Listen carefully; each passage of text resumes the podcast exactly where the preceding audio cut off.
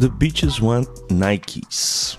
É com esse verso completamente inusitado que o Frank Ocean começa a sua música Nikes e, consequentemente, o seu segundo disco, Blonde. É a música que abre o disco. E por que, que eu falo que o verso é inusitado? Em primeiro lugar, a primeira vez que eu ouvi essa música eu pensei, não é característico do Frank Ocean, apesar dele ser um artista que até então só tinha lançado um disco, né? É, utilizar esse tipo de linguagem, que é muito comum no rap. Se referir às mulheres de uma forma pejorativa, Veja bem, não posso generalizar todo rap, mas enfim, é uma característica de alguns, certamente, um clichê do gênero, né? É, bitches, ou seja, as vagabundas. Um verso comum para um trap, por exemplo, da época, mas que não fazia parte do arcabouço lírico do Frank Ocean como compositor. E a menção à Nike, né? a marca Nike, a marca de tênis e artigos esportivos, imediatamente me pareceu que esse verso e os versos que se seguiam faziam parte de algum tipo de construção autoconsciente, que o Frank estava se referindo propositadamente a alguns clichês e frases prontas de uma determinada cultura de consumo é, da sociedade do consumo, do rap, da TV, da cultura pop em geral, né? O que vai se reforçando a cada vez que você vai ouvindo. Ele cita o Carmelo Anthony, um jogador da NBA, tem uma frase, né, um verso, é, if, I, if you need dick, I got you, and I am from the line. Se você quer piroca eu te dou e eu enterro da linha, de que é uma expressão muito utilizada no basquete e tal. Coisas meio a princípio alheias ao referencial, né, ao arsenal criativo do Frank. Mas enfim, como se trata de uma música muito complexa, essas referências todas que são meio pop, né, são construídas em meio a outros versos também mais críticos, como na homenagem que ele faz a jovens negros vítimas da brutalidade policial nos Estados Unidos. Tá tudo misturado aí, numa construção lírica meio bipolar, talvez, não sei. Isso que eu acabei de dizer, somado ao som que se ouve, também completamente diferente daquilo que o Frank vinha fazendo anteriormente, constrói um quadro realmente inusitado. É algo que você precisa parar para ouvir e tentar entender o que está acontecendo ali. É assim que a música vai se desenrolando. Além do elemento lírico, chama atenção um efeito vocal que o Frank usa, que é um autotune com pitch, que torna a voz dele comprimida, meio em high pitch, tipo voz de gás hélio. Super caricato o efeito, né? Alguma coisa mais ou menos assim. Claro que eu não faço jus exatamente, né? Ele usa isso como um efeito expressivo, assim, né? Muito forte. Então, de cara, o que a gente tem diante dos versos é o baixo, um baixo eletrônico sintetizado, uma bateria eletrônica com reverb, um beat bem, bem básico, assim, mas ao mesmo tempo meio confortável. Essa voz acelerada é algo meio robótico, algo fora do universo de composição quase clássico de soul e R&B, por exemplo, que marca o disco anterior do Frank, o Channel Orange. Aqui ele já anuncia. Na primeira faixa do novo disco, é outro game, é outra história que vai ser contada aqui. E é assim que começa o Blonde, para mim o maior disco da década passada, dos anos né, 2000, de 2010. A música é polêmica, não é todo mundo que tem essa música como uma referência, inclusive há quem não goste da música, apesar de gostar do disco, como o crítico, né, o youtuber do The Needle Drop, o Anthony Fantano. Mas eu sempre achei que tinha algo ali muito mais fundo do que estava na superfície. Esse episódio é um pouco uma tentativa de descortinar o que há de tão especial em relação a Nike. É, porque de fato há. Seja para quem ama a música, seja para quem tem algum tipo de incômodo a partir dela, não se fica imune a Nike. Eu acho que é isso que transforma também uma música em um hino da música. Estamos falando então de Nikes, de Frank Ocean, um hino da música.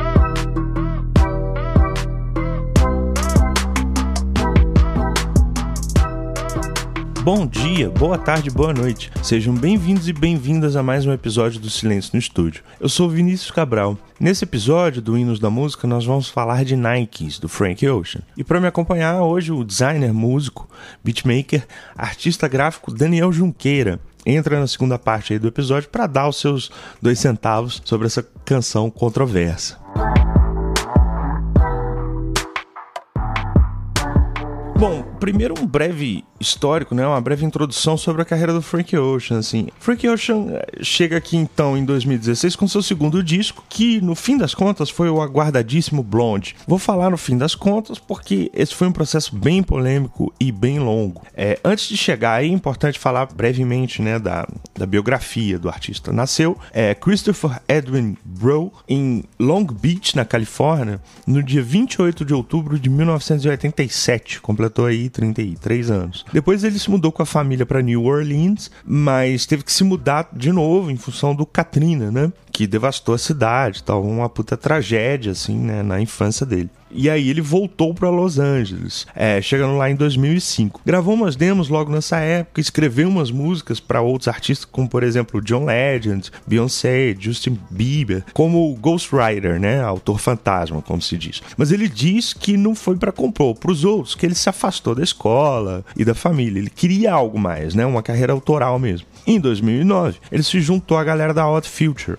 Odd Future Wolf Gang Kill 'Em All, né, um, uma crew que vai tomar a época de assalto, né, com ele e outras figuras como Tyler the Creator, Earl Sweatshirt, o Domo Genesis, entre muitos outros. No final de 2009, ele se encontrou com um cara chamado Tricky Stewart, que ajudou ele a assinar um contrato com a, com a Def Jam Records, né? A famosa Def Jam lá do Rick Rubin e etc. Dessa vez como artista solo, mas ele inicialmente não conseguiu construir uma relação com a empresa, inclusive é algo que está no centro da polêmica do lançamento do Blonde. Mas então, de 2009 a 2011, o Frank Ocean começa a aparecer. Ele canta She, é uma canção do Tyler the Creator, aparece no clipe, é, é, se apresenta no Coachella com a Odd Future, por aí vai. Em fevereiro de 2011, é, ele lançou seu primeiro mixtape, intitulado Nostalgia Ultra, que teve dois singles, Novocaine e Swing Good. Duas grandes músicas, é, Novocaine chegou a alcançar a Billboard Hot 100 e tal. Mas ainda não foi um grande breakthrough, né? Tem gente que ama essa mixtape, eu tenho ali as minhas reservas, mas é realmente um cartão de visitas interessante. Em 2012, ele se declara homossexual através de um post no Tumblr, contando sentimentos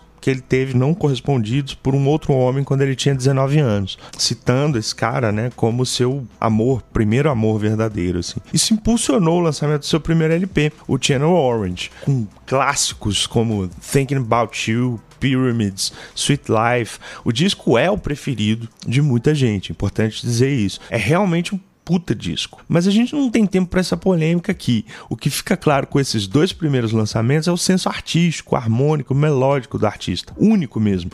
Eu acho que Sweet Life, por exemplo, do Channel Orange, chega a ecoar caras como Stevie Wonder, assim. É meio por aí que se pensou que o Frank Ocean ia, né? Uma espécie de neo soul, algo como um Steve Wonder contemporâneo mesmo e tudo. É, mas bastaram os primeiros compassos de Nikes no Blonde para romper totalmente essa previsão. Além disso, é claro que já fica é, bem evidente aqui no início da sua carreira, com essa coisa do Tumblr e de sair do armário publicamente, que o Frank também entendia como manipular né, a opinião da galera na internet e, enfim, gerar uma repercussão em torno do seu trabalho. Enfim, antes de entrar então na canção, é preciso falar um pouco do contexto de lançamento do segundo disco. O Frank Ocean demorou muito tempo para lançar a sequência do seu aclamado disco de estreia, o Channel Orange. A demora se somou ao comportamento mais reservado do artista, apesar dessa visão marqueteira que ele tem, num, nesse contexto né, de hipersaturação e exploração ininterrupta da personalidade artística que a gente tem vivido né, nos últimos tempos. É, e isso se soma também ao atual contexto da suposta necessidade de lançar material o tempo todo. O Frank não estava lançando e isso gerou muitas especulações. Por fim, quando foi chegando perto do lançamento do disco, né, com seus anúncios, o Frank entrou numa jogada maluca. Primeiramente, o disco era conhecido como Boys Don't Cry, com data de lançamento inicial prevista para julho de 2015, e aí o disco foi sendo prorrogado, até que no dia 19 de agosto de 2016, o artista lançou um álbum visual chamado Endless na loja digital da iTunes e no serviço de streaming da Apple, né, o Music todo mundo ficou na dúvida: será que é esse mesmo o aguardadíssimo segundo álbum? Alguns fãs apressados saíram fazendo reviews, comentando, mas o Endless era, na verdade, uma espécie de mixtape lançada junto com um vídeo, que era, né, era um álbum visual, afinal, um vídeo meio entediante do próprio Frank trabalhando numa espécie de oficina de marcenaria, todo branco e tal. Não era o disco. O Endless foi uma estratégia do Frank Ocean para se livrar do contrato com a Def Jam e ganhar total autonomia sobre a sua obra. Tanto é que um dia depois, né, dessa repercussão toda do Endless, sai o Blonde, que é estilizado como Blonde, né, sem o E no final, B-L-O-N-D. O segundo disco do artista, cercado de muita expectativa, muita polêmica, frustrações, coisas do tipo. É um disco cheio, né, um LP perfeito, cheio de novos clássicos como Nikes, Nights, Be Yourself, Pretty Sweet. Enfim, nesse disco o Frank destila uma diversidade única, assim, ele amplia os horizontes é, que ele tinha acessado ali no Channel Orange. Cruza Elliott Smith, por exemplo, né, bandas indie, artistas mais alternativos verdadeiramente, com seu já tradicional acento R&B e soul. É um disco ousado, inovador e que, claro, divide opiniões, apesar do disco ter sido consagrado por muitos como o melhor álbum de 2016 e para Pitchfork, por exemplo, o melhor álbum da década, coisa com a qual concordo. Assim. Depois do Blonde, o Frank Ocean lançou uns singles espaçados. Há quem ache, como eu, que ele não faz questão de voltar com a carreira, assim, né? De qualquer jeito, pra lançar, só para lançar alguma coisa. Nem precisa também, né? Voltando a Nikes, a gente ainda vai agora falar um pouco mais sobre a música, tentar decupar, tentar entender o que, que faz dessa música um hinos da música. Eu tô colocando aqui como hinos, mas já dizendo claramente que é uma música que desperta muitos sentimentos positivos e negativos, é uma música polêmica, assim como o Blonde, que eu acho que é um disco maravilhoso, onde realmente o Frank Ocean extrapola os horizontes das caixinhas, né, onde ele estava tentando ser colocado. Ele interpola e cita Beatles em uma das músicas, Carpenters em outra, o próprio Elliott Smith é reverenciado ali com o sampler, enfim, é, com interpolações. Ele realmente amplia o universo estético e vai para um lugar meio. Acho que é inevitável não chamar de indie, né? Mas Nikes ainda é uma música que traz outros elementos e que é muito forte. Como eu tentei descrever um pouquinho a sua estrutura aqui no início do episódio, né? Dá para entender mais ou menos a potência dela, assim. Espero que vocês ouçam e depois venham aqui para ouvir o meu bate-papo com o Daniel Junqueira já já.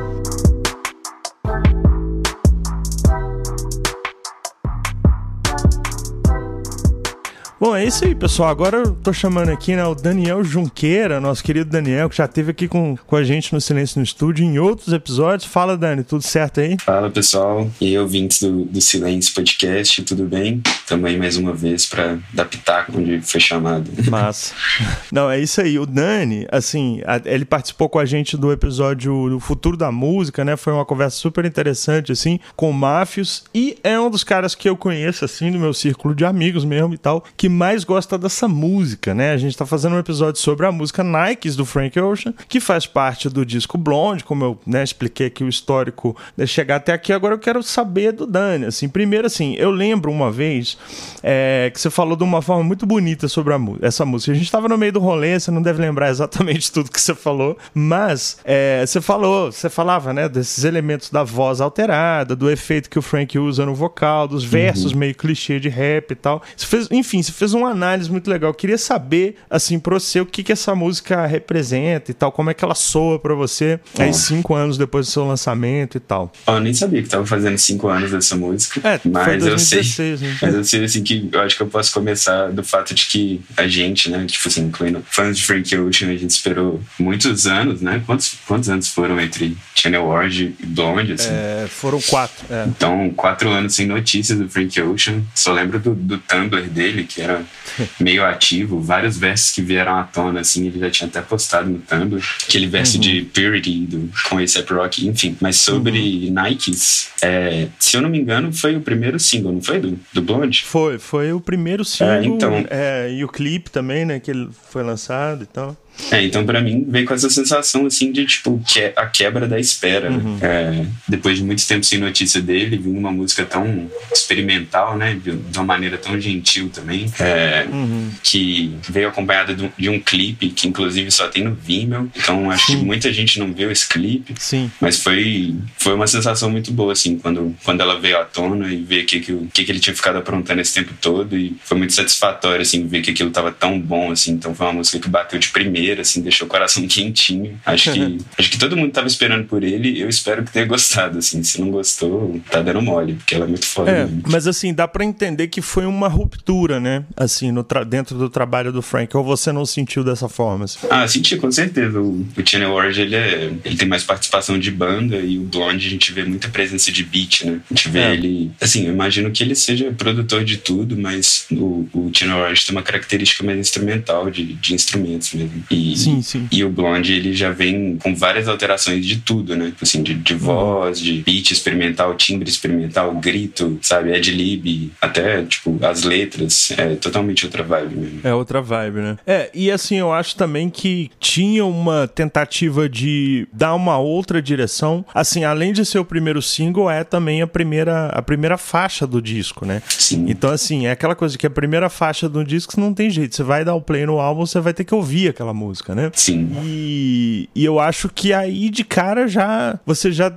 Ele meio que já declara: ó, é outra história que tá acontecendo aqui. Agora, especificamente sobre a música, o que que você mais o que, que, mais chama atenção, assim? É a produção? É o ah, efeito que ele usa no vocal? o que mais me chocou, assim, é que a primeira música do álbum, depois desse tempo de ar todo, é, começa uma música com um high pitch, né? Com uma voz fina. Uhum. E aí todo mundo fica tipo assim, o que, que ele tá arrumando? Né? É. E começa e fica vários, vários minutos nisso. E de repente, depois que, que ele fala com essa voz fina por tanto tempo, assim, de música, mais de um minuto de música, ele entra, né? Let you guys prophesy, we gonna see the future uhum. first. E é muito bonito é. quando ele entra entra com a voz dele mesmo, né? Que é Sim. doce, que é linda. É muito bonito quando ele entra, assim. E os versos, né? Assim, é, nós vamos ver o futuro primeiro e tal. É, então, são bem simbólicos, que... né? Tá falando de marca, é. tá falando de, de, ego, tá falando de RIP, né? Tipo assim, das pessoas. É. é. uma coisa que eu viajo muito é isso, assim, que eu acho que é isso que você falava um pouco, tipo, a primeira parte da música parece que ele que é a que tem esse efeito, né? Aliás, assim, aí é importante fazer um parênteses que o Frank Ocean tem várias músicas que tem, assim, como se fosse uma, uma ruptura no meio, né? Uma quebra e que vira outra música praticamente, assim. Sim. Isso acontece em Pyramids, isso acontece em Nikes, isso acontece em Nights, do Blonde também. Então, assim, é uma linguagem dele e tal, mas nessa música especificamente, me parece que a primeira parte, com aquela voz alterada, ele tá falando também de coisas alteradas, assim. Sim. E que quando vem a voz dele cristalina, é meio que, tipo, uma visão de futuro, é ele, né, próprio Sim cantando ali, né? Eu acho que nesse sentido é, é importante lembrar que a versão do, do vídeo, do videoclipe que saiu, uhum. é diferente da versão do álbum. Né? É, ela é mais estendida, é, a é. introdução, e ao mesmo tempo que tá rolando uma voz fina, ele tá falando outras coisas com uma voz grossa. Uhum. Então, são tipo dois egos ali falando ao mesmo tempo, que vão culminar, né, no, na voz dele mesmo, assim, naquele momento lindo ali, em que a voz dele entra. Sim. E acho que é por aí, assim, tipo, esse, esse caráter de estar de tá experimentando com diferentes egos e sonoridade nova depois de tanto Sim. tempo. E tem, tem uma frase também, né, que ele usa diferente no clipe, que não tem na música do álbum, que eu acho que é no início do, do clipe. Assim. I got two versions. I got two versions. Two e que muita versions. gente interpretou, é, que muita gente interpretou como assim, ah, seriam duas versões do álbum. Sim. Porque teve aquela história do Endless, do né, Endless. que foi lançado antes e tal. Verdade. Então, é, era um verso cheio de ambiguidade, completamente aberto, assim, levou a muitas teorias da conspiração na internet na época. Sim. Mas legal. E aí fica essa dica, assim, que esse clipe, ele tem uma. Ele também ilustra de uma forma. Ele tem uma semiótica, né? Tipo, na hora que ele tem. fala, eu tenho duas versões, eu tenho duas virgens, né? Que é tipo, I got two é. virgins, I got two versions. Né? É. Ele fala duas coisas e, tipo, na tela tá aparecendo duas santinhas, assim, tipo, é. sabe? É. E esse é. clipe é recheado, assim, tipo, acho que todo mundo deveria ver. Eu não sei se todo mundo tem conhecimento que ele existe, pelo fato dele estar tá só no Vimeo, Sim. mas ele é um clipe muito fluido, assim, que, tipo, esse fator de, de, tipo, o retorno do Frank Ocean ter vindo com esse vídeo, assim, e esse vídeo ser uma colagem de vários momentos diferentes, fluindo Sim. de uma maneira. cenas diferentes, né? Tipo assim, cenários diferentes, atores diferentes, é, uhum. iluminações diferentes, coisas acontecendo diferentes, mas a montagem é muito fluida, assim. Então, muito. é uma colagem mesmo esse clipe e, e ele é fantástico, assim, de, de produção. É, é, é, fantástico. Tem, tem imagens incríveis, né? Eu acho que é uma decisão muito, muito ousada também. Hoje em dia, você falar assim, foda-se, esse clipe só tá no Vimeo, você vai ter que procurar, é. né? Não tem aquele negócio de você tá no aplicativozinho, no seu celular e deixa eu ver aqui o clipe do Frank Ocean. É meio que difícil, né? Isso se relaciona até com, sei lá, com toda uma cultura, assim, que é mais underground, né? Assim, é. que é mais do, do, de outros tipos de música. Eu não sei se exatamente se a motivação de estar só no Vimeo é por ter, por ter nudez, sabe? Tipo, por algum cara, caráter Sim. not safe for work, assim. Mas eu vejo um caráter hum. de Hmm. De curta também, sabe? De tipo obra Sim. cinematográfica, da mesma forma que o Angeles que veio junto, ele uhum, também é uma performance, uhum. né? Ele é uma videoarte que é ele construindo a é. escada. Então acho que teve muito dessa, desse impacto audiovisual assim que ele quis para celebrar esse retorno. Assim. Total, total.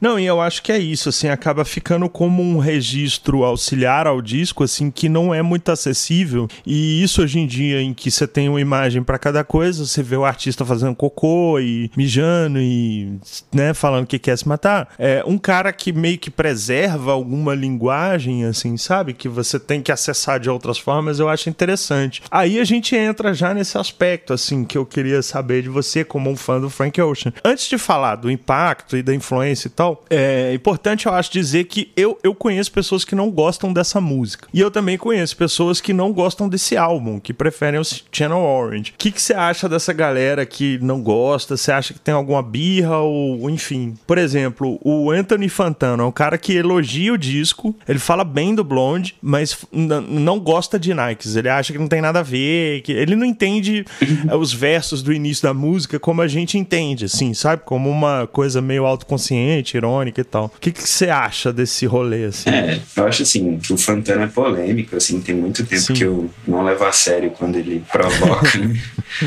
essas discussões, assim. Mas, em geral, assim, para as outras pessoas, uhum. é, também entendo que tenha tido esse impacto entre a sonoridade do, do Channel Orange, que é, tem toda uma vibe, né? Um álbum 10 barra 10, você, você escuta sim, ele inteiro. Sim. Mas o Blonde, para mim, tá dessa mesma forma, assim, tipo, é um álbum que eu quero escutar inteiro e, e Nikes é a porta de entrada para esse novo mundo ali do Frank Ocean uhum. e que uhum. faz isso muito bem. Assim. É. Não, é, eu acho que é mais, assim, uma galera que tava esperando uma continuidade, né? É, acho que sim. E ele veio completamente diferente, tanto no Blonde quanto no E que bom Sim. que ele se reinventa. Eu acho ele um, um criativo, é. experimental, que faz as coisas de uma maneira muito gentil, assim, muito sábia, sabe uhum. o que tá fazendo e tem uma habilidade para fazer isso. É muito, uhum. sim, né? Somos grandes fãs dele. Pois é. E aí é interessante a gente já ir para esse assunto, assim. Você acha que o Frank Ocean parou? Você acha que ele vai lançar alguma coisa um dia? Será que precisa? ele, depois do Blonde, do Angeles, ele veio com uma série de singles, né? Que foi The uhum. Gel, In My uhum. Room, é, Chanel. Chanel, com certeza. É, foram cinco, né? Ele veio com vários singles. Acho que ele tá mais que certo e eu acho que ele não vai parar nem fudendo, assim. Não acho que, que ele é uma uhum. pessoa que vai, tipo assim, ah, cumprir minha missão, fiz a obra da minha vida. Acho que ele só se respeita muito para se dar tempo de criar coisas que, que vão representar mesmo a genialidade dele. Uhum. E uhum. independente de pressão de gravadora, né? E lançar esses dois álbuns ao mesmo tempo foi meio que é, um deboche a isso, né? Tipo assim, ah, vocês estão é. me pressionando aí pra lançar álbum há quatro anos, imagina a gravadora, então. Mas eu quero fazer é. esse som aqui. Então eu vou lançar um álbum indie e vou lançar um álbum pela gravadora, assim. Tipo, vocês não mandem Sim. mim, minha criação é isso aqui, não vai ser o que vocês esperam, vai ser o que eu quero fazer, né? É. Não, e foi uma forma dele se ver livre também para ele poder se dar esse tempo, né? Uhum. Porque eu acho que se você tá num selo, assim, numa gravadora com uma pressão de contrato, você não consegue se dar o tempo. Falar assim, ah, vou ficar agora três anos sem lançar disco. Não, você tem que lançar é, todo ano, ou de dois em dois anos ali e tal. É. Então eu acho que essa, essa jogada que ele fez com a Def Jam, né, se livrando da Def Jam ali, foi muito nesse sentido, pra ele ter autonomia artística também. E, Sim. e funcionou, né? Aí funcionou. virou Boys Don't Cry, né? É, ia chamar Boys Don't Cry, aí, enfim, nas vésperas, né? A gente só ficou sabendo, na verdade, eu lembro quando saiu, a gente só ficou sabendo que era Blonde, que o disco não era o Endless e tal, uhum. no dia que saiu o, o Blonde, assim. É. Foi uma loucura, né? Inclusive o Angeles ele só tem na Apple Music, assim, é um vídeo que Sim. eu baixei porque não tem onde é. assistir, sabe? Tipo assim, eu baixei é. em HD no torrent. Assim. É, total, eu baixei também a, o, o, disco em MP3, na real, assim, é, eu falei, não vai dar para assistir esse filme sempre, ele só tem na Apple. Hoje eu assino na Apple, então dá para assistir, mas na época não, eu não queria assinar também e tal, eu falei, foda-se. É, eu tenho um certo eu... preciosismo, assim, que eu acho massa assistir o vídeo todo, uhum. escutando as músicas, assim, eu nunca, o Angeles nunca foi uma música de playlist, né? Ela não tá no Spotify, então não tem como você colocar é. ela no meio de outras músicas. É, então não, eu gosto de tem. respeitar a obra inteira, assim, né? Já que eu tô vendo isso, ver isso, assim, claro, que ele quis claro. que eu visse, nesse impacto. Porque é um álbum visual, não é só um álbum, né? Inclusive, há, há quem ache, como eu, assim, que não é um álbum mesmo. Porque eu já fiz o exercício de ouvir ele, como eu tô falando, né? Em MP3 e tal. E ele tem muito mais cara de mixtape, né? Ele é um processo, é uma coisa meio processual e tal. Sim. Então faz mais sentido mesmo isso que você tá falando. Assim. É, o vídeo representa isso, é simplesmente ele construindo uma escada em preto e branco, né? E é. É, é, muito bonito, assim, né? Quando a gente é, vive a arte junto com, com o artista, assim, né? Tipo, tem, tem empatia pelo tempo de criação dele e respeito ao que ele tiver para mostrar, assim. Não, total. Não, é, total. E assim, essa coisa de importante também, eu acho, fazer uma contextualização, que é essa coisa de álbum visual. É claro, começou muito lá atrás, né? Mas assim, recentemente é um negócio que vem, eu acho, também do indie. O Animal Collective fez isso e tal. Mas quando o Frank lançou também foi um impacto para mim, pelo menos, porque eu falei, putz, o cara tá fazendo esse tipo de rolê, né? E, e você vê que assim, a Beyoncé foi atrás também no ano seguinte, né? Com Lemonade e tal. Uhum. É, e a, a Beyoncé, que inclusive ela tá no Blonde, né? Fazendo backing vocal. Porque a gente sabe disso, mas ela tá lá na música, na faixa Pink and Blue, Verdade. com backing vocals, assim. É, no coral, o que, assim. né, no coral, não dá nem pra identificar direito a voz dela, assim, que é um negócio, assim, impressionante, né? O que o Frank Ocean mobiliza, consegue mobilizar, assim. Sim, tem o Yang Lin nesse álbum. É, tem Yang Lin. Tem várias parcerias, né? Ele também faz alguns samples, tem, tem o Alex G, que, enfim, também é, uma, é um personagem aí do indie estadunidense uhum. e tal. Então, assim, ele atravessou várias fronteiras, assim, com o Blonde, né? Mas nesse ponto ponto, assim, uma questão que, eu, que fica na minha cabeça. Como que você acha que essa música, especificamente, mas o Blonde também como um todo, influenciaram diretamente, assim, outros artistas, assim? Qual que você acha que é o legado? Cara, eu acho que é um legado de independência mesmo, assim. Foi um movimento, um movimento business, assim, né? Esse lance do, uhum. dos dois lançamentos, que eu acho que uhum. tem que inspirar todo mundo, sabe? É tipo assim, não achar que gravador é perfeito, ou tipo assim, uhum. esquecer que o artista independente tem mais liberdade né? Eu acho que esse movimento teve esse impacto e que sirva de exemplo. E o uhum. álbum como todo, é, como sonoridade, é tipo assim, esquecer rótulos, né? Tipo, eu não tô fazendo R&B, não tô fazendo rap, uhum. eu sou produtor uhum. musical, eu sou cantor e eu vou criar essa pintura aqui com esse uhum. recurso que eu tenho. Então acho que também fica essa influência é, de, de liberdade criativa musical mesmo, sabe? Não, é exatamente isso que eu sinto a respeito do disco. Assim, eu acho que na introdução eu dei um pouquinho essa ideia, né, de que eu acho que ele atravessa, que ele atravessa os rótulos, mas tem também alguma coisa, você acha que ele chega a ser copiado, assim, hoje em dia a gente tá tão, a gente tá tão anestesiado já com esse trem de cópia, né? Eu nem sei mais, assim, mas é, é, logo após o lançamento do Blonde, eu acho que teve um movimento muito forte de a galera pirar a cabeça mesmo e querer imitar o cara e fazer a mesma coisa é, e tal. Eu acho que teve, eu vou falar que eu ah. acho que teve, porque tem exatamente uma música do Giovanni Cidreira que chama Oceano Franco, que é um beat parecidíssimo com Nikes e sim, com, tipo, sim. todos os recursos que Nikes usa. Mas eu uhum. acho lindo ele fazer isso, sabe? Eu, tipo, não, não tô fazendo crítica, ah, assim. É eu acho lindo que tenha. Né? É, uma homenagem, um tributo. É, acho lindo que é um isso tenha influenciado e eu acho que se as pessoas tentarem copiar ele e pelo menos ficar bom, é, nós estamos no certeza. lucro, sabe? Então, Tamo no lucro. essa coisa de cópia, assim, é muito relativa, não, não tem que levar a mal, assim. As pessoas estão buscando caminhos, né, pra sair, do, é, pra sair da é. mesmice, pra trazer novidade,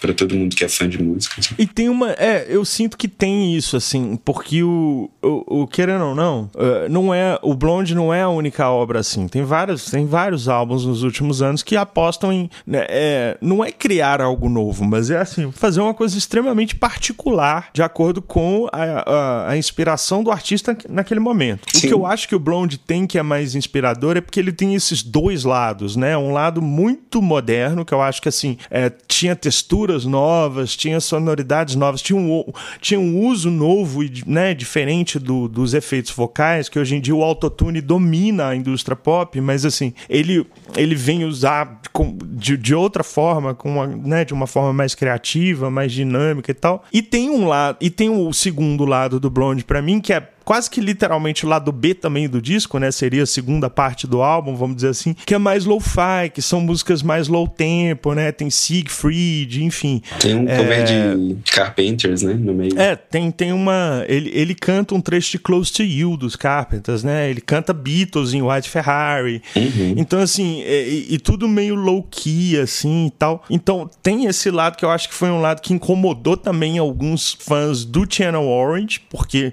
o Channel Orange Orange é muito mais groovado e tal. Uhum. É, mas você vê claramente que assim, não é uma invenção, não é o cara que inventou a roda, né? Eu costumo brincar assim, ele não inventou a 13 terceira nota do piano, mas uhum. assim, ele fez uma obra extremamente particular porque, sei lá, don't give a fuck, assim, tipo, ele tinha liberdade criativa e fez o que ele queria explorar naquele momento e calhou de ser uma coisa que fez muito sentido, né? Sim, concordo demais. Isso que você tá falando do, dessas letras low-key, assim, né? Você citou Beatles, uhum. falei do Carpenters, tem a ver com esses feats também não creditados né? Tipo, quando saiu o Blonde, a primeira coisa que eu fui fazer é, tipo, olhar a ficha técnica, sabe, na internet. Assim, querer saber é. todo mundo que estava envolvido nele, assim. É. Que não, é, e é louco, né? Muita gente. fazer um episódio outros... só sobre ele, né?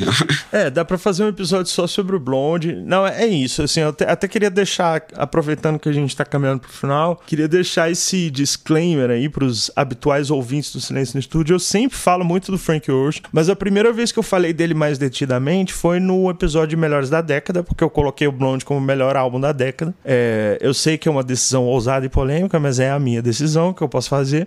E é, eu fiquei devendo uma leitura um pouco mais aprofundada sobre algum trabalho dele. E aí eu quis começar com Nikes, porque assim, é uma música que meio que chutou um balde para mim, é uma música que virou uma página para mim, é uma música que me marcou, né? E aí, enfim, né, a primeira ideia que eu tive foi convidar a segunda pessoa que eu conheço que gosta mais dessa música, que é você.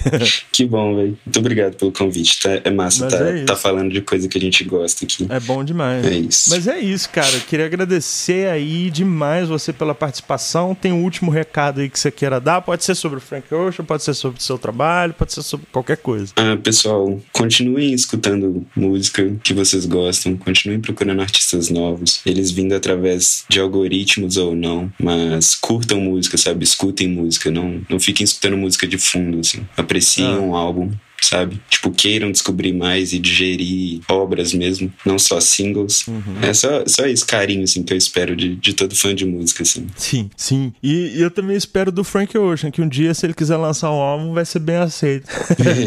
não só single. É isso. Mas é isso. Brincadeiras à parte, galera. Vamos ficando por aqui. Esse foi mais um episódio do Silêncio no Estúdio. Se você gostou do episódio, compartilha o nosso podcast, manda o link pros amigos e amigas por e-mail, zap ou mensagem. Conhece aquela pessoa que nunca nunca ouviu falar de Frank Ocean, manda esse episódio para ela. É assim que os podcasts que você gosta crescem, né? Um ouvinte novo de cada vez. E o último recadinho mesmo é que se você quiser nos ajudar financeiramente, você pode virar um assinante do podcast. Com o valor de um cafezinho por mês, você recebe uma newsletter semanal com conteúdos exclusivos, onde a gente dá dicas, falando sobre novidades do mundo da música, etc. Um episódio extra exclusivo em formato de e-mail. Para saber todos os detalhes e contrapartidas dos planos de assinatura, é só entrar no site, clicar no menu Apoie lá no silencionostudio.com.br. Não se esqueça também de acompanhar nosso trabalho e novidades no Instagram, no Twitter, com o arroba Silêncio Podcast. Nos marca lá, nos manda mensagem contando qual hino da música você gostaria que tivesse um episódio aqui, por exemplo. Bom, vamos ficando por aqui. Espero que vocês tenham aí um dia maravilhoso.